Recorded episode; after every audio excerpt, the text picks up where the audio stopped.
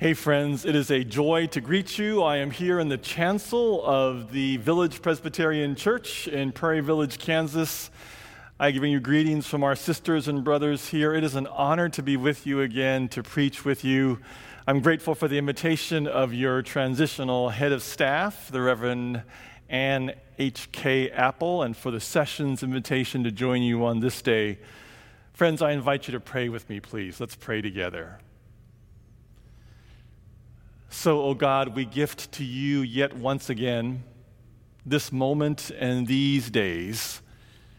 So take over, O oh God, and gift us with your Holy Spirit. Your name we pray. Amen. So, friends, the Word of God continues for us this day as it comes from the book of Acts. This is the 20th chapter, the 7th through the 12th verses.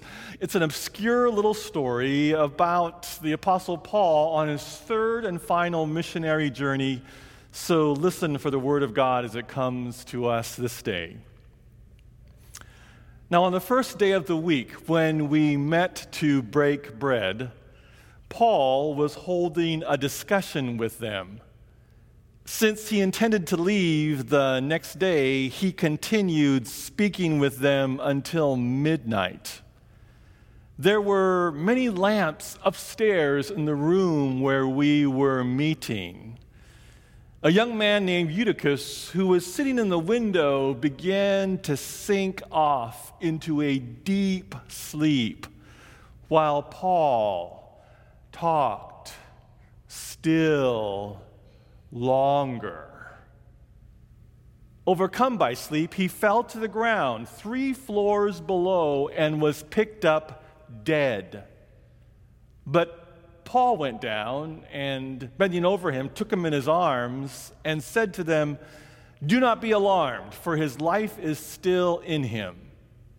Then, having gone back upstairs and broken bread and eaten, Paul continued to converse with them until dawn.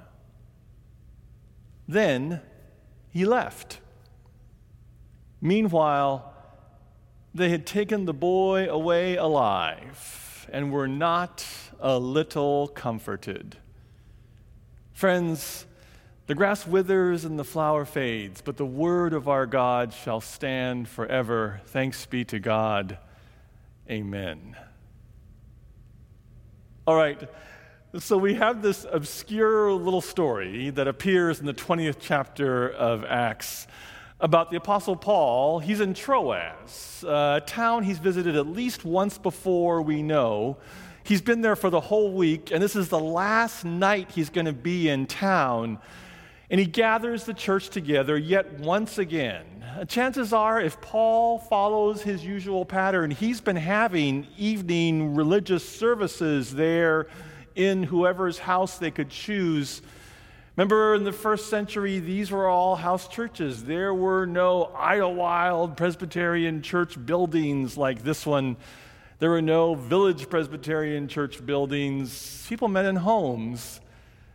So he would have gathered all of the believers there in Troas and preached every night. It's his last night, so he gathers them again.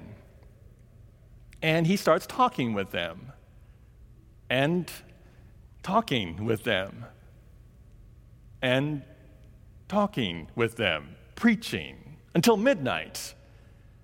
And there's a kid who is sitting in the window who sinks off into a deep sleep. Not just a regular sleep, but a deep sleep.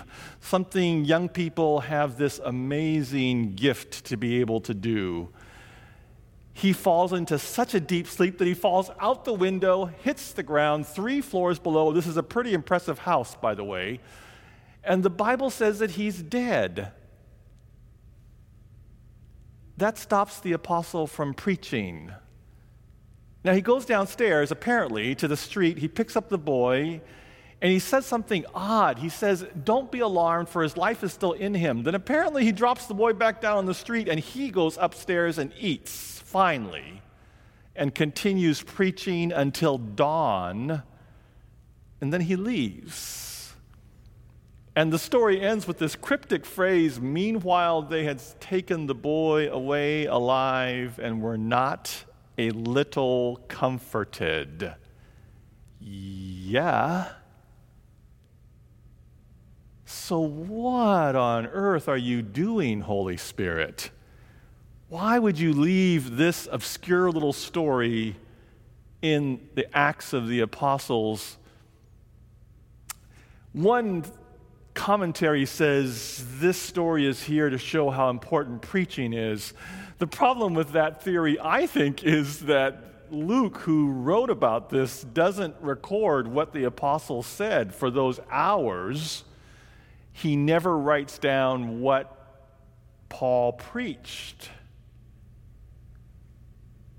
You know, Paul later on says in his letter to Timothy, his second letter to Timothy, that all scripture is inspired by God and given to us, useful for teaching and for reproof and for correction and instruction in righteousness. So, this story, too, should be helping us in some way. What could the Holy Spirit possibly be doing for us in the year 2021 with this story? I kind of think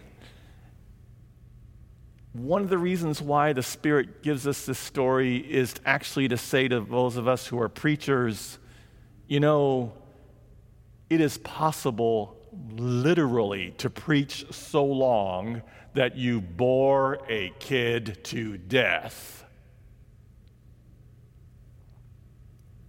But you juxtapose this story with the prophet's words in Jeremiah, who we just heard, says, The days are surely coming, says the Lord, when I will make a new covenant with the house of Israel and the house of Judah.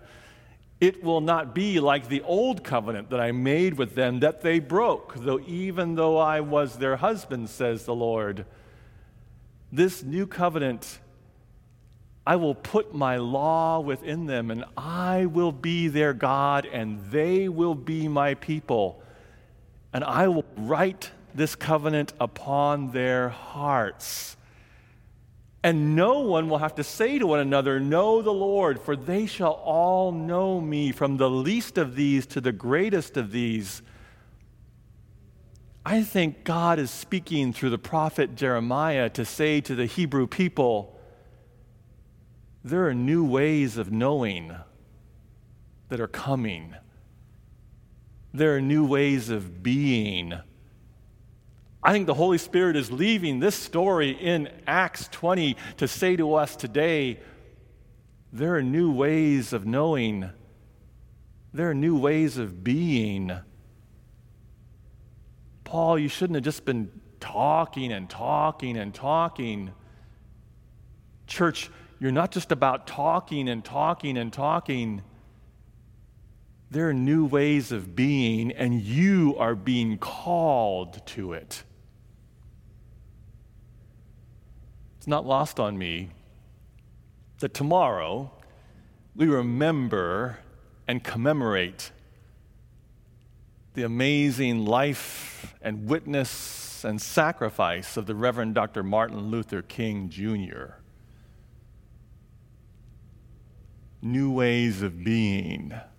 Dr. King tried to show us as a people there are new ways of being Americans together. It's not lost on me that two days later, and I pray it will be a safe day, we will inaugurate the 64th president of these United States. I'm sorry, the 46th president of these United States Joseph Biden of Delaware. And we will inaugurate Kamala Harris of California as the first woman and the first person of African and Asian descent as vice president of these United States. And it is not lost on me that two weeks from now, you will meet, at least virtually, eventually in person, the Reverend David Powers, who will be your new head of staff, your new senior pastor. And it is not lost on me that in months to come, by the grace of God, we will gather again in person and we will pass the peace in person, and we will shake hands, and we will hug, and we will break bread together because you are Idlewild Church. I know you. I've been with you before. You people eat at every single opportunity. It's your nature, it's in your DNA. But listen to this. If you think that in those new days when we gather again, everything is going to be just the way it was before, then the truth is not in you and you are deceiving yourselves. God is calling us to a new way of being, God is calling us to a new way of knowing. And that new way of being, that new way of knowing God, we are desperate for that in this country and around the whole world. We saw the violence at the nation's capital. We continue to hear threats, angry voices. Friends, we're being called as the church of Jesus Christ to a new way of being in these days a way that's less about rhetoric and more about action. So that people just see faithful people doing faithful things and they take notice and they're changed. Several years ago, I was privileged to be the speaker for a retreat group of young people in Cascades Presbytery. These are the churches the Presbyterian churches in Western Oregon and Southwestern Washington. It was a fall weekend. The retreat was Friday, Saturday, Sunday. It was for high school students. On Friday night, they gathered at this wonderful, beautiful conference center outside of Portland, overlooking the Columbia River Gorge. It's a beautiful, beautiful sight. Right away, I was drawn to and met Marissa, who was a freshman in high school Marissa was a paraplegic, and so wheelchair bound, paralyzed from her waist down. I was impressed that she came. As wonderful as this conference center was, it wasn't fully accessible. Well, that meant that Marissa couldn't go to the girls' cabins, for instance. She had to stay in the lodge, which is the only place that could accommodate her with one of the adult leaders. She couldn't go to small groups very easily, so her small group had to meet in the lodge. Um, we had to work to get her out of the lodge to get to the dining hall. But we could accommodate that, but it took work. On the Saturday afternoon, it would rain most of the morning, but we got some plywood sheets out on the field, and Marissa could at least come out and be there with us while the group was doing some activities there on the lawn. I remember going up and settling down next to her and just talking to her, and she was delightful and thoughtful and gracious. Oh, I thought, oh my goodness, Marissa, you are beautiful and wonderful. I'm so glad you're here. Thank you. The exact opposite of Marissa was Darren. Um, he was easy to pick out right away on Friday night. Marissa, freshman, petite, relatively quiet. Darren was a senior. He was loud. He was huge, handsome young man, uh, charismatic. Um, almost borderline bullying behavior, would pick on younger young people, and he always seemed to know exactly where the threshold was before he would get into trouble. He would go right up to it and then back off of it, and sometimes some of his buddies would go over it and they would get in trouble and he wouldn't. He was loud uh, and always making bodily noises at inappropriate times. You liked him because he was fun to be around, so charismatic, but he was sort of a jerk. So we finished Saturday and ended up after worship with a dance. And we cleared out all the chairs in the lodge, so the floor was open, and there was a guy there who brought in his sound system, and he was doing music. And it was a high school youth conference dance. And so we were sort of group dancing. There really weren't couples. And it was fun. And we did some energizer type things. It really was a lot of fun. And then I noticed that Darren had gone over to the guy who was running the music and he was talking to him. And the guy cut off the music. And this is so typical of Darren. And Darren turned to all of us, almost 200 of us, and yelled at us, Get a chair! Everyone get a chair! And so we all ran up and we grabbed each of us a chair. And I was thinking, you know, it is so typical that he just orders and we just do stuff. And, and then he said, scatter the chairs out on the floor. And so we scattered the chairs out on the floor. Everyone sit down. And then we all sat down. And I'm thinking, what, are, like, is this a game? What are we doing? And why are we listening to you? And then he yelled at Marissa, who was over in the corner in her wheelchair. And he was sitting down in a chair. And he said, Marissa, Want to dance? And I looked over in the corner, and there was Marissa. And she looked a little startled, but she was smiling. And he said, Come on, dance. And she moved her way across the floor in front of him. And Darren yelled at the guy and said, Okay, go. And he started music up again. And some of us started to get up. And he said, No, no, sit down. We're dancing. Dance sitting down. And Marissa and Darren, they showed us a whole new way to dance. I'd never danced that way before. It wasn't, it wasn't even in my imagination to dance that way. But Darren and Marissa, they taught us a new way for the church to dance.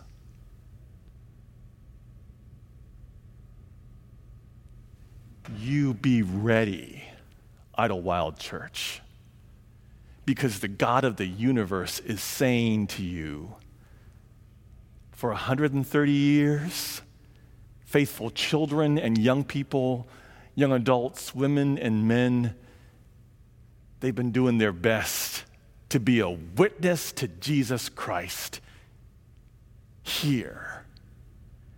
Now get ready because there are new ways of being. There are new ways of knowing. You are on the verge of new ways of being that you may not have even imagined, because that is the nature of the God of the universe. That is the nature of the God whom we serve, the one who says to us, No one will have to say, Know the Lord, for they will all know me, from the least of these to the greatest of these and I will forgive their iniquities and remember their sin no more. That is a promise of a new covenant that God has made with us in the person of Jesus Christ and the power of the Holy Spirit who is at work even now.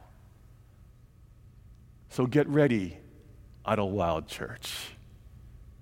For there are new ways of being, and there are new ways of knowing. And they will come to us, for us, and through us, and because of us, and even in spite of us. Not for our glory, but for the glory of the one who called us into being, who abides with us now and who empowers every single breath in this body of Christ. Do not be afraid. Do not be afraid. For we, we are the church of Jesus Christ. And we will be that church for as long as God desires. Friends, new ways of knowing new ways of being, new ways of acting. In the name of the Father, and of the Son, and of the Holy Spirit, amen.